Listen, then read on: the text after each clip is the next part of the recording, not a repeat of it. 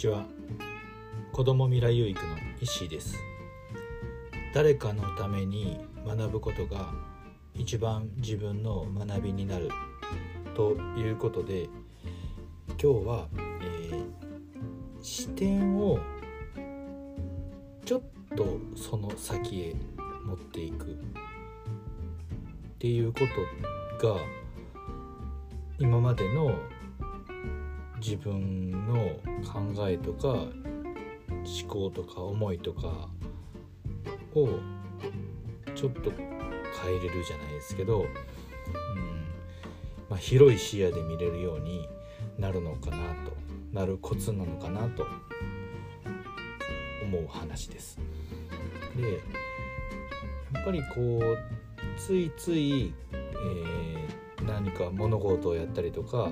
する時ってこうなんか目先のねすぐ目の前の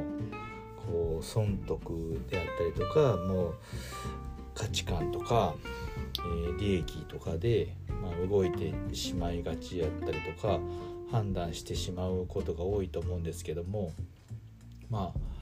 あ明日のことを考えてやるんだったらちょっとね先もうあさってでもいいと思うんですけどもうあさってのこととかを考えてやるだけでも全然変わってくるよなと捉え方とか行動とかが変わってくるなと思うんですよ。例えばうんまあ学校とかでも学校はどうかまあまあ学校でもそうですけどねまあ明日嫌なこうなんか授業があったとしてもあさってはなんか楽しいことがあるとかってなったらそのあさってに目を向ければ明日のことなんてもうちょっと、ね、乗り越えれるしこう何て言うんですか明日のことだけ考えたら嫌なことしかないんですけど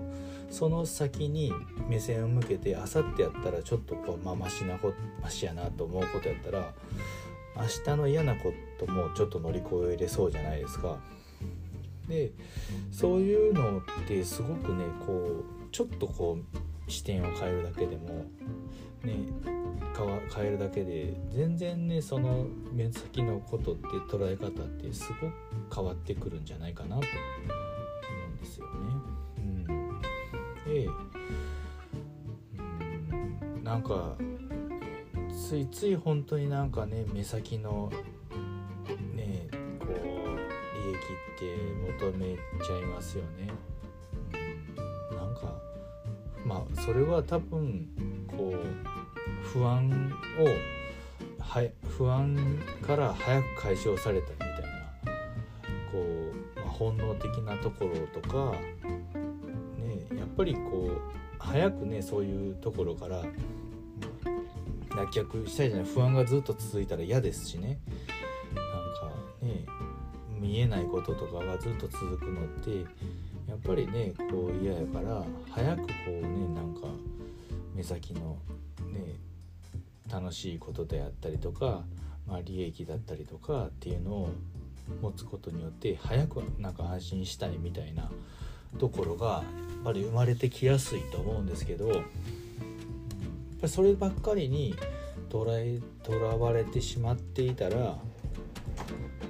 本当に大切なものとかなんか本来ね自分が目指してることとかなんかこうなりたいっていうところがやっぱりこう見失ってしまったりとかなんか見えにくくなったりとかするのかなと思います。もうそっからこうその状態から目先のこうね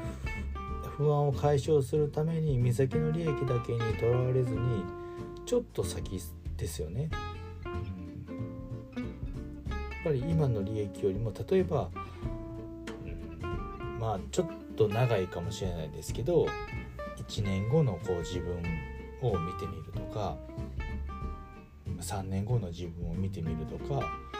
3年後どうなっていたいとか1年後こうなっていたいみたいなところからを考えればやっぱり視点をそっち側にね持っていくことによって今あることっていうことは、まあ、乗り越えれたりとかあそうか今あるこのね判断っていうのを、まあ、誤りにくくなるの誤ったりとかねあのしにくくなるのかなと思います。なのでね本当にちょっとね視点をねあの見えてるところよりもちょっとその先を見れるようなこう視点を持てるようなこう思考であったりとか考え方っていうのはすごくねこう成長することにおいては